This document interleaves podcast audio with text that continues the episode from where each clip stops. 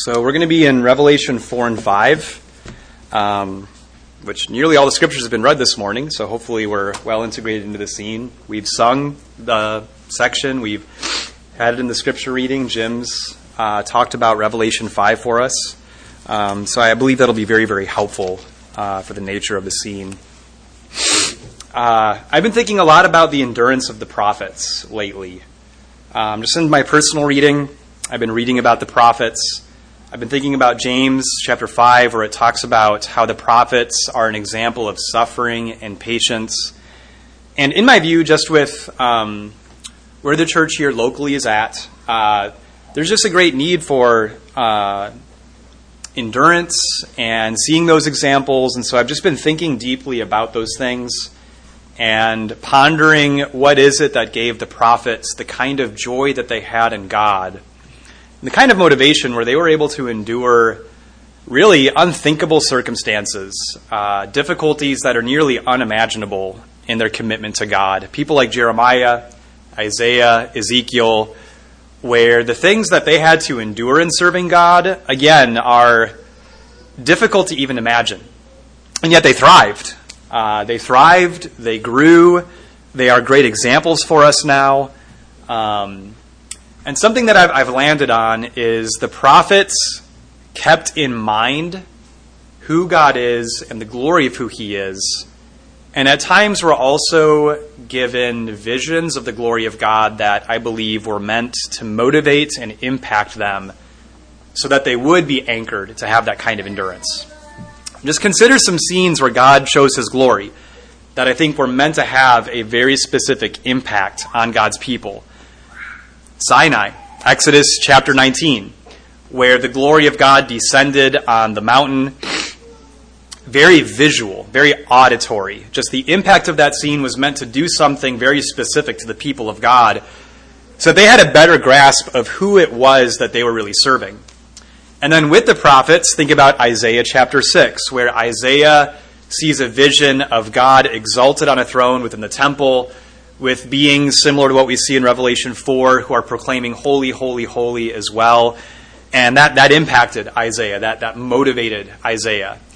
And then, if you remember uh, last month when Paul Kelsey uh, was supposed to read Ezekiel 16 but read Ezekiel 1, of that very unusual scene of God exalted on the throne, which is very helpful now that he read that, because hopefully for some of you, you remember that very unusual scene. Where, similar to Isaiah, Ezekiel sees God on this may sound weird, a transportable throne, where there are these cherub, cherubim beings, these angel beings, who are four of them surrounding this throne that is exalted. It's shining, it's glorious. Again, it's very impactful. Ezekiel falls down like a dead man in front of this great scene he's presented with. And again, Ezekiel uh, lived very during very difficult times. So these, these are scenes that when the prophets were confronted with them, it would have impacted their sense of commitment, their understanding of God, their jealousy for God. Uh, now, all of these scenes, though, were temporary. Sinai was a scene that did not last forever. Uh, Isaiah chapter 6, the temple did not last forever. Ezekiel chapter 1, uh, that transportable throne was, again, kind of a, a temporary kind of thing. But in Revelation 4 and 5, it seems like the nature of this vision has permanence. That the principle of what's happening in Revelation 4 and 5 is seemingly, in some of its nature, very literal and also unending. So again, there's there's things about this scene that I do think have a symbolic nature to them. Um, and so, despite that, I do think there's a very literal nature to what is happening, to the figures within the scene. Revelation is a book where it's easy to get kind of carried away with what does this mean? What does that mean? What is this symbolizing? But I want to encourage you, hopefully, in this lesson, that sometimes the greatest lessons can be learned from taking the most simple perspective. And I hope that this lesson will kind of help with that, that things will be looked at very simply. We certainly won't dig too deeply into what certain aspects of the scenes mean I'll be trying to be very simple, but hopefully that simplicity will be very impactful. I want to encourage you as well to take it all in. So if I could go into your brain and like turn on all the switches of your imagination, you know, turning on kind of your auditory part of your imagination, your visual part of your imagination, your sense of scale and enormity in your imagination. Uh, we just really need to take this scene in. Uh, and by the way, hopefully John is in the back taking care of this weird, like, loud sound that just went away just now as I said that. No, there it is again. Hopefully that'll get taken care of. That's not something normal that, that happens here. Um, but suffice it to say, we just need to take it in. Just, just try to stand in John's shoes, try to see what's happening, hear what's happening. Uh, again, these, these are things that are all very vividly portrayed. I want to say a word to Miguel. Uh, he's a visitor here who does not speak English, and so as you can see on the board, I try to have some Spanish things on the board, but I also try to introduce the lesson in Spanish as well. So, Miguel, uh, vamos a estudiar los capítulos 4 y 5 del Apocalipsis. Estos capítulos uh, retratan una es, es, escena en el cielo donde Dios es representado en su trono, siendo uh, el alabado por todos los seres que lo radien. Luego Jesús entra en es, es, esquina en el capítulo 5 y Juan más alabanzas brotan de toda la creación. Vamos a considerar los puntos que podemos aprender de esta escena. That takes us to chapter 4. We're going to just do these two chapters, and again, just try to visualize what's happening. And again, I would encourage you to really soak it in. And then we're at the end of kind of talking through the scenes. We'll think about some just very simple points of application we can take from these scenes. Uh, but again, the point of the lesson is how does it embolden us, encourage us, motivate us when we see a picture of the glory of God, especially here? So, Revelation 4, I'm going to read the chapter again. After these things I looked, and behold, a door standing open in heaven. And the first sound which I had heard, like the sound of a trumpet speaking with me, said, Come up here, and I will show you what must take place after these things. Immediately I was in the Spirit, and behold, a throne was standing in heaven, and one sitting on the throne. And he who was sitting was like a jasper stone and a sardius in appearance, which, time out, those are stones that have a very red, kind of orange glow, like a very deep glow. So this would have been kind of like a reddish, orangish kind of color that he's seeing. And there was a rainbow around the throne, like an emerald in appearance, and that would be kind of a greenish color. Around the throne were 24 thrones, and upon the thrones I saw 24 elders sitting, clothed in white garments and golden crowns on their heads. Out from the throne come flashes of lightning and sounds and peals of thunder. And there were seven lamps of fire burning before the throne, which are the seven spirits of God. And before the throne there was something like a sea of glass, like crystal. And in the center and around the throne, uh, four living creatures, full of eyes in front and behind. The first creature was like a lion, and the second creature like a calf, and the third creature had a face like that of a man, and the fourth creature was like a flying eagle. And the four living creatures, each one of them having six, wing, six wings, are full of, full of eyes around and within, and day and night they do not cease to say, Holy, holy, holy is the Lord God the Almighty, who was and who is and who is to come. And when the living creatures give glory and honor and thanks to him who sits on the throne, to him who lives forever and ever, the 24 elders will fall, will fall and uh, will fall down before him who sits on the throne and will worship him who lives forever and ever and will cast their crowns before the throne saying, Worthy are you, our Lord and our God, to receive glory and honor and power. For you created all things, and because of your will they existed and were created. So John, you know, he mentions he was immediately in the spirit when this invitation is said, "Come up here." Um, so whatever form this took, somehow he's he's in this scene in heaven, and what does he see? So the first thing that's pointed out in verse three or verse two and three is a throne standing in heaven. Now, obviously, he's surrounded by these beings, and praise is being given to him. But I want to emphasize that God's throne is the center and the focus of everything in this scene. And the throne is mentioned more than the one sitting on it, which I want to make just a point of emphasis on that really quick. God's throne is mentioned 11 times in 11 verses. I think the New King James translation inserts one more, so in the New King James it's 12 times in 11 verses. I'm using the New American Standard. The throne is mentioned 11 times because everything around the throne is measured in its relation to the center throne. God's throne is not only the center of everything, it is what everything else is measured, measured against. It's what everything else in the scene is focused on. And I want you to think what does a throne imply about God? What does it imply about God that this, this throne is being emphasized so frequently, so strongly in the scene? What do you think about when you think about a person sitting on a throne? Power, dominion, rule, authority. Listen, God's authority, how we approach the subject of authority, is not just a matter of like theology, or I'm going to use a word, a weird word, hermeneutics, how we interpret the Bible. Authority is at the center of who God is. The struggle we have with authority is ultimately a struggle with whether or not we really understand the person that God is. God is a person with absolute authority. And when God is pictured, most often he is pictured on a throne, implying that he is one with ultimate authority. Again, authority is not just a matter of theology. It is who God is as a person. It is central. It is a central characteristic to who the person of God is. If we respect God, we respect his authority, as the figures in this section thought about that. And there's many things that are taught about the authority of God in this. What does God's throne even look like? You know, God himself is radiating this, this color, but around the throne is this emerald rainbow.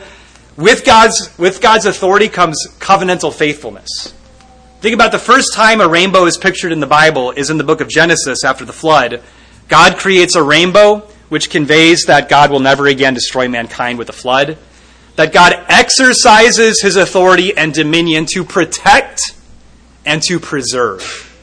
God exercises his authority through faithfulness to covenantal promises, to expectations he creates through his word to protect, to preserve, to protect life, and to preserve the integrity of promises that he makes to people, not to destroy, but to build up. And you notice that there's a lot coming out of this throne. So there's thunder and lightning and rumblings and tumblings. And just again, imagine John. I don't know if you've ever been like close to a lightning strike, which I'm assuming most of us have. Um, but when I've been close to a lightning strike, it literally shakes the ground or the building that I'm in. And lightning cannot be ignored. So although God's throne is beautiful by its appearance, which would definitely draw attention to it, just by matter of noise levels, the throne would draw your complete attention towards it, right? God's authority is not just a dry subject, it is a living and powerful thing. This lightning is coming out of the throne. And yet, if you look at verse 6, something before the there's something before the throne. A sea of glass. How easy is it to create ripples in water and waves? And listen, lightning tends to be something that creates like a booming effect, a ripple effect out of it. And this is directly in front of the throne. So, although God's authority is powerful and this lightning is powerful, this glass sea would be flat. There is serenity in the presence of God. There is an impossible peace in the presence of God. When we surrender ourselves to the authority of God, it doesn't put our lives in chaos. It doesn't disrupt our life. The authority of God brings an impossible level of peace through power. God's throne is clearly demonstrating power, and yet in front of the throne, right where you would expect to be waves and crashing water, it is a flat surface. What does flat water do to light that reflects off it? Oftentimes, flat water, if the sun is reflecting, is harder to look at than the sun itself. Because usually what the sun does, it doesn't just have like a little circle equal to the size of the sun, but the entire surface of the water tends to become this great reflecting, bright beaming light that makes it difficult to even look in that direction, right? So this would only amplify the glory of God's throne. God's authority is living, it's powerful, it brings peace, but it should not be something that can be ignored. It should draw our attention and put us in awe. And then you have the beings who are surrounding this throne. And these beings obviously have glory. These living creatures, look super unusual. I don't even know how to picture them in my mind very accurately. There's some things that are said about them that we'll talk about. These 24 elders are surrounding the throne, and they have crowns on their head. They're sitting on thrones. There's, there's an implied glory within how they're described, and yet, how focused are all of they on the center throne? Whatever glory these other beings have, that glory only highlights and emphasizes the greater glory of the one sitting on this central throne. So I want to think about these beings one by one. I don't mean one by one, by, but by category the living creatures and then the elders, and just some simple things I think we can draw from the text. Look at verse 6 and look at verse 8. There's something said twice about the living creatures. Twice. And it's probably the most unusual thing. They are covered in eyes around and within. Again, I don't know what that looks like, but here's what I think it implies they're able to take it all in. And do they seem like they're distracted? You know, there's implied enormity to the scene, especially when you get into chapter 5, myriads and myriads of angels. I don't think this is like one little tiny room. You know, there's not much to look at. You know, it's just these few things. There's description and attention drawn to, to specific things, but I imagine this is a glorious scene with a lot of beings who are present. These have eyes all around them. What are they entirely focused on? Of all beings, these are beings who can take it all in. And they are completely focused on the glory of the one on the center throne. These are very holy beings. These are very unusual beings. And yet, as we sung in verse 8, they proclaim holy, holy, holy. Uh, holy is a comparative word. Um, I don't know if that makes sense, but something can't be holy unless it's being compared to something else. Because for something to be holy, it is separate or distinct in its purpose, its value, its nature. It's as if to say that one thing is superior to another, therefore it becomes holy, right? Uh, God is uniquely in the Bible holy, holy, holy. People in the Old Testament, like priests, they were called holy. Israel was called a holy nation because God himself is holy. Um, Sometimes the word holy is used twice to emphasize holiness in the Old Testament. Something would be most holy. Literally, it's holy, holy. For whatever it's worth, that's never said of people. That's only ever said of special objects or like the most holy place that the priest would enter just once a year, every year in the Old Testament. So, objects used for service to God, places where God would dwell, where most holy people were never called most holy, not even the high priest. God is uniquely holy, holy, holy. He is transcendently holy, comparatively. Here you have beings that certainly by appearance seem greater than men.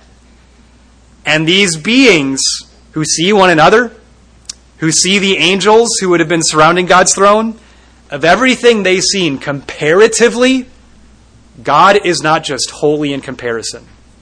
He is not just most holy in comparison.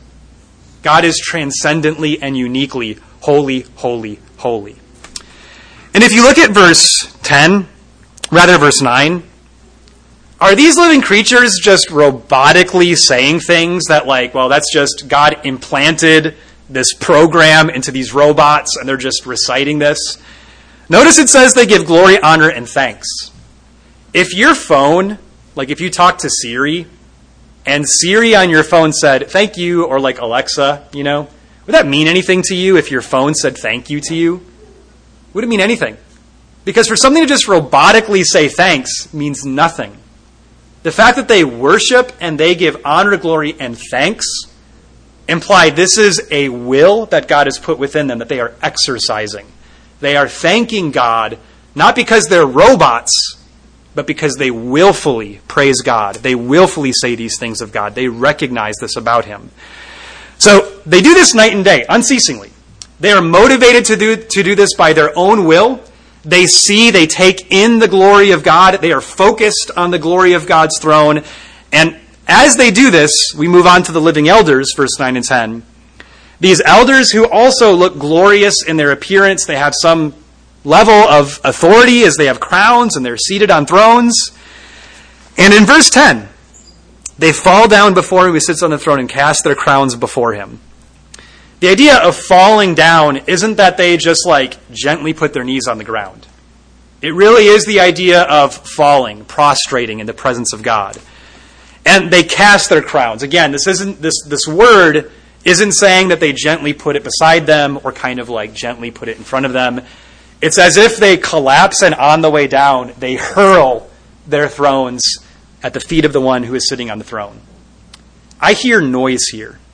That as they fall down and you hear the sound of their garments or whatever, their knees falling on the ground, you also hear the slam of their crowns bouncing off the ground towards the center throne. Whatever glory these beings possess, all of it, whether that be authority, power, anything, everything is used to give greater glory to the one who is seated on the center throne. Just a principle before we go to chapter 5. As we take in this scene, as we try to see it in its glory, does your life and does my life reflect the principles that we see in this scene? Is the throne of God at the center of your life? And I want to think about this more practically. You know, again, everything in the scene is drawing attention to the glory, the power, the beauty of God's throne. Do your words draw attention to the glory and the beauty of God's authority? Do your marriages, does my marriage, does your marriage point people to the glory and the beauty of God's authority? Does the way we treat our government and people in power and in authority draw attention to the power and the beauty and the reality of God's throne? Does our relationship to our children, our parents, our behavior at work, our interactions with our coworkers or our bosses at work, our relationship with each other in Christ, as we studied this morning in our Bible study, do these things show the glory, point people to the surpassing glory and beauty of God's authority? Those who are close to God, everything they are is a representation of the glory and the beauty of God's throne. Everything that they are. Chapter 5. So, it's still the same scene, as Jim said during the Lord's Supper talk. Um, this is still the same scene, and the Lamb enters the scene uh, with an eruption of praise that takes three phases from there. Interesting thing about these scenes, though, is the one on the throne says nothing the whole time. So God has not said anything. He doesn't say anything in chapter 5 either. Uh, the Lamb also says nothing. So, chapter 4, chapter 5, the only people who are talking are others around God and the Lamb talking about them. And that's what we'll continue to see in chapter 5. Uh, I'm going to start with verses 1 through um, 7. And then we'll read 8 through the end of the chapter after talking about how the Lamb is introduced here. Chapter 5, 1 through 7. I saw in the right hand of him who sat on the throne a book. And this would be more like a scroll.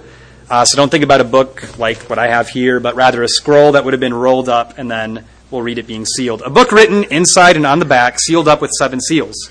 And I saw a strong angel proclaiming with a loud voice, Who is worthy to open the book and to break its seals?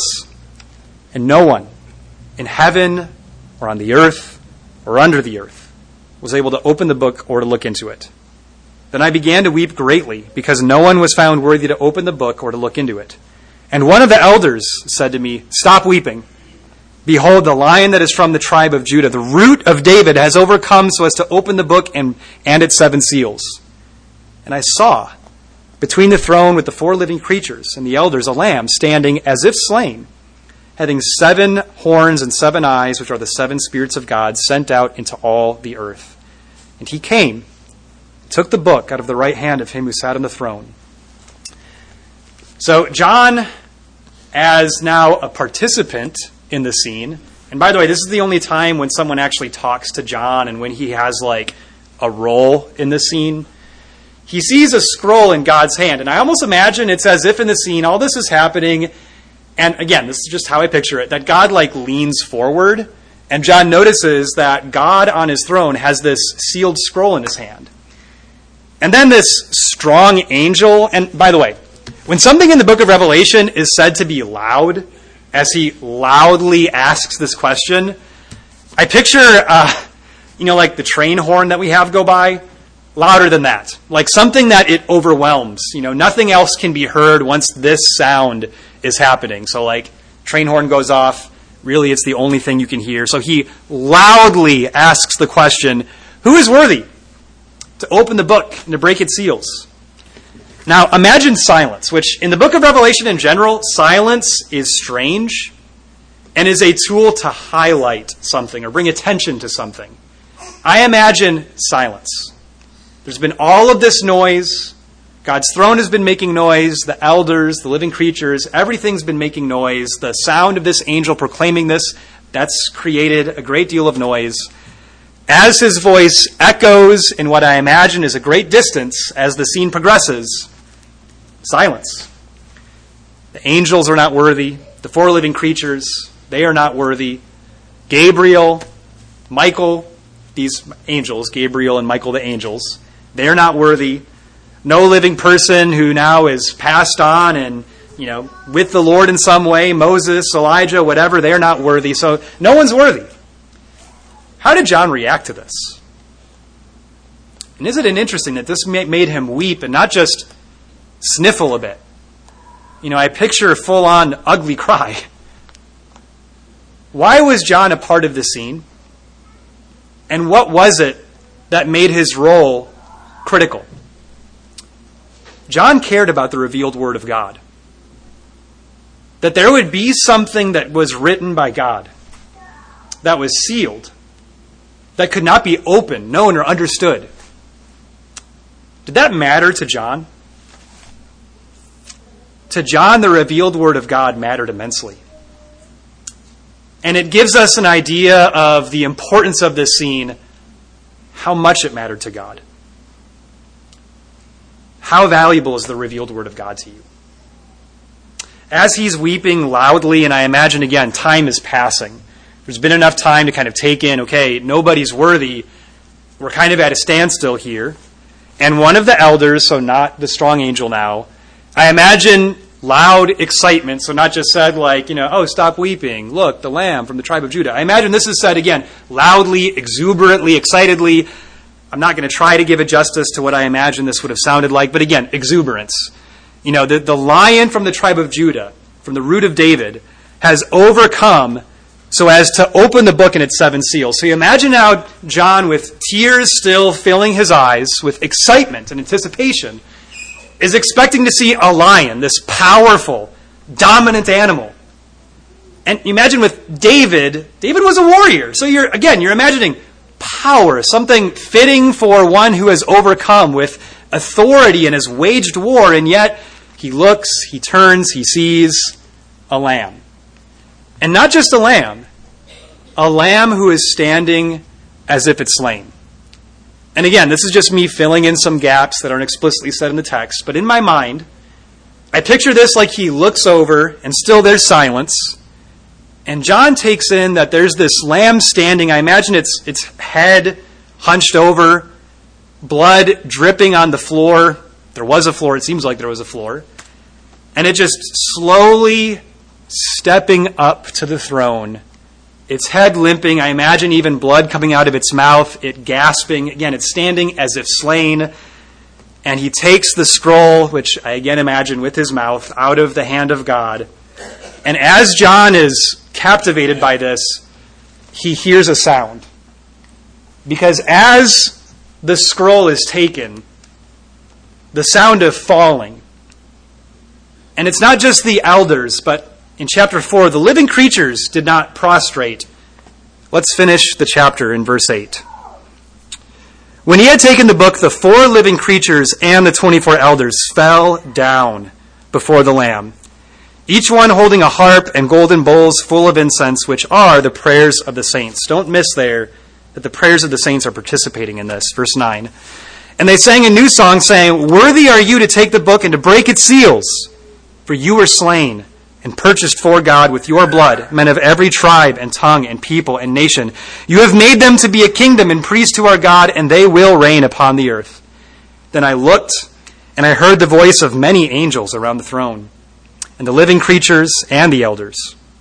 And the number of them was myriads, and that would be like a large number in the Greek language 10,000, myriads of myriads, and thousands of thousands, describing something innumerable, saying with a loud voice, Worthy is the Lamb that was slain to receive power and riches and wisdom and might and honor and glory and blessing, and every created thing, which is in heaven and on the earth and under the earth and on the sea and all things in them, I heard saying, To him who sits on the throne and to the Lamb be blessing and honor and glory and dominion forever and ever. And the four living creatures kept saying, Amen. And I imagine this is the loudest, most enthusiastic Amen John had ever heard. And the elders fell down and worshiped. Their third time falling down. So there is a threefold, meaning just three phase eruption of praise. So again, we just need to take this in. I think just really understand what's happening here. So in verse 8, as this lamb takes the book, says nothing, he just takes it. Suddenly he hears the four creatures and the elders falling down. Again, not just a neat bowing, but falling before the Lamb. And they proclaim his worthiness. Something to consider about this is what they are praising the Lamb for. Remember the parable of the prodigal son? How did the older brother think about the father celebrating his younger brother's return? These beings, who are more glorious in appearance than we are, who are greater in power, who I don't see them having sinned like the devil and being reserved for judgment. These are righteous, good beings who love God, and yet they are praising God for exalting into the highest position the most unworthy part of his creation. The most unworthy part of his creation. There is no covetousness in heaven. And based on this example, I think it's fair to say and to say strongly covetousness is the enemy of worship. Covetousness is the enemy of seeing God's worthiness, of being able to see God's glory and its true essence. In their worship, there is a complete absence of jealousy, covetousness, envy. There is not God. How could you do this for them when what they've done against you has blasphemed you, blasphemed you, denounced you, defiled your name? How could you give them what should have been given to us? There is a complete absence of covetousness in the heavenly places with those who are before the throne of God. They celebrate the fact that God gives his greatest grace to those who are least worthy to receive it. And they understand it, and they understand it well. That Jesus, who is a representation of the glory of who God is, that he died and purchased for God with his blood through his suffering through being treated by these people with the uttermost shame and reproach. He's redeemed them to be a kingdom, priests to God. And they will reign upon the earth. And I want you to picture this in slow motion. As this is being said, and I imagine still echoing into the distance, there's a sound. And I don't know if it's the sound of clothing or just people, angels, oh, angelic beings coming forth innumerable. And you imagine that it's just overwhelming as John looks around in the scene and what he sees is ten thousands upon ten thousands and thousands upon thousands. This shocking scene of innumerable angels loudly proclaiming that the Lamb is worthy to receive power and riches and wisdom and might and honor and glory and blessing. Those are seven things. And these beings are acknowledging that the Lamb is worthy to receive these things. I don't know if you've ever lost something that was given back to you, uh, especially if like you had just dropped it or left it somewhere and someone gave it back to you. But I've had people with things like my wallet, they'll say, hey, does this belong to you? As in, like, I think this is yours, right? To say that Jesus is worthy is to say, this is what belongs to him. Something that we lose in an earthly plane, Jesus is worthy to receive back. What seems to be lost, Jesus is worthy of power. He's not just worthy to have it, he is worthy to receive it. He's not just worthy to have wisdom, he's worthy to receive wisdom. Not just worthy to have might, receive might, honor, glory, dominion. And again, dominion not just as an idea, that he's worthy to just have dominion. He is worthy to receive dominion through people submitting, submitting riches, submitting power, submitting wisdom, giving him honor, giving him glory, giving him dominion. He is worthy of this and worthy of it forever and ever. And again, the scene increases as this is echoing in the distance. Verse 13 Every created thing. You know, this is a fulfillment of the Psalms. Uh, the song Hallelujah, Praise Jehovah, which I think is number two, what we're going to be singing, uh, comes from the Psalms where David would write that all creation, young, young men, young women, older men, older women, all creation, sun and moon and stars, that everything should praise the Lord. I think David or whatever psalmist would have written these final psalms in the book of Psalms, that's near the end of the book of Psalms, 148, 150. Uh, they understood God is worthy to receive these things, that all creation, creation should praise the Lord. Here in Revelation 5, we don't see that all creation should praise the Lord. We see that all creation does praise the Lord. What the psalmists were jealous for God to receive in Revelation 5, we see that that is exactly what he is worthy to receive and does receive. Again, I don't know what this would have looked like. You know, every created being in the heavenly plane, the earthly plane, the, if I can call it this, Hadean plane, the, the dead plane, on the earth, under the earth, in the scene, just everything that's created to him who sits on the throne and to the Lamb be blessing and honor and glory and dominion forever and ever. And again, the, the loudness of this with the four living creatures, notice they kept saying amen. So I imagine that they're just saying amen, amen, amen. The elders once again fall down. So it's like they're getting up just to fall down all over again. I want you to imagine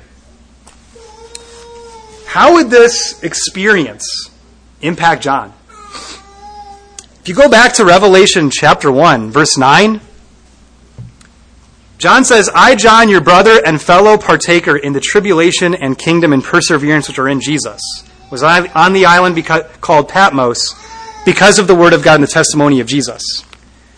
Seems like John was exiled to a lonely place as like a, a punishment for his faith.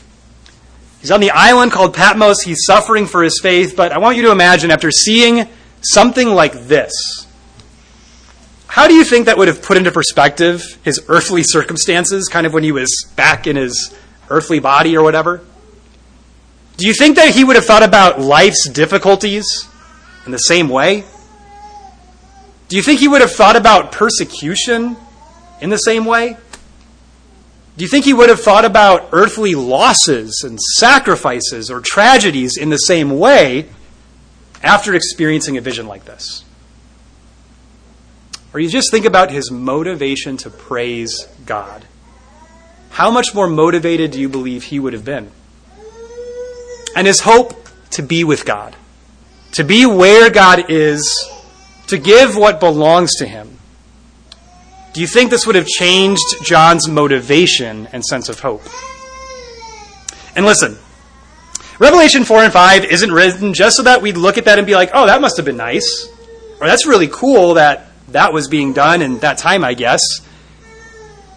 It's an invitation to see what John saw and to be impacted as John was. If we take it in if we understand the nature of what it is that we saw here ourselves. And so, lastly, if you'll turn in your Bibles to Hebrews chapter 13,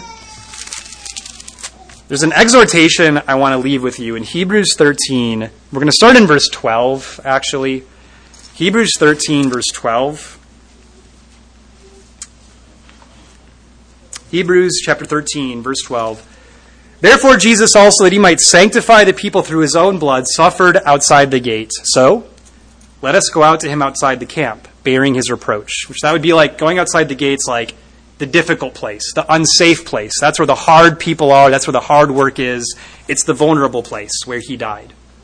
We're told to go out to him in verse 14 For here we do not have a lasting city, but we are seeking the city which is to come.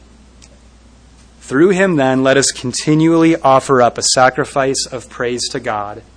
That is, the fruit of lips that give thanks to his name. In Isaiah 6, when Isaiah saw his vision of God in the temple, which was not anywhere near as amazing as this one is, do you remember what he said? He said, Woe is me, I am ruined. For I am a man of unclean lips, and I dwell among a people of unclean lips. Do you know why he said that? Because he saw the kind of praise being given to God. And I think that put into perspective how little Isaiah saw God's worthiness to be praised. The reality of Revelation 4 and 5, it's so convicting and not in a bad way, in a very encouraging way. God is worthy of so much more praise than I'm motivated to give. And shame on me that I'm so unmotivated to give God praise. I remember years ago, I was out to eat at lunch with someone, and I asked if we could say a prayer of thanks for the food. And one of the people I was with, to say they got upset might not be fair, but they kind of indignantly asked, Do we have to give thanks for our food? You know, are we doing something wrong if we don't? I've thought a lot about that since then. I never give God thanks because I have to. I give God thanks because I want to. And for God to stoop so low that He would give me food when I don't deserve it I see examples of thanks being given before a meal, but I give God thanks because I can't imagine not doing so. Because He is worthy of so much more than me finishing my day ritualistically saying, Thank you, God. Or before I eat, just saying some common blessing for the food. God is worthy of more praise than I could possibly give Him. And that, to me, it motivates me. Woe is me, for I'm undone. I'm a man of unclean lips, for I've seen the Lord of hosts. To truly see God is to be deeply humbled and emboldened. God is worthy of more than what we see in this existence being given for him, and that should cultivate within us an indignant jealousy to give him what rightfully belongs to him, what's been rightfully won by the blood of Jesus, our Lord. May God help us find greater joy in the glory of who He is and what He's done. May that motivate us and embolden us. If you're here this morning and you see your need either to put on Christ in salvation, to repent of your life of sin, in blaspheming the name of God by not surrendering to Him, you can be made right with God today, any day. But I appeal to you to not delay, to repent, to put on Christ in baptism for the forgiveness of your sins, to join this heavenly chorus if there's anything else that needs to be done for your faith and relationship with God, please bring it forward while we stand and sing our invitation song.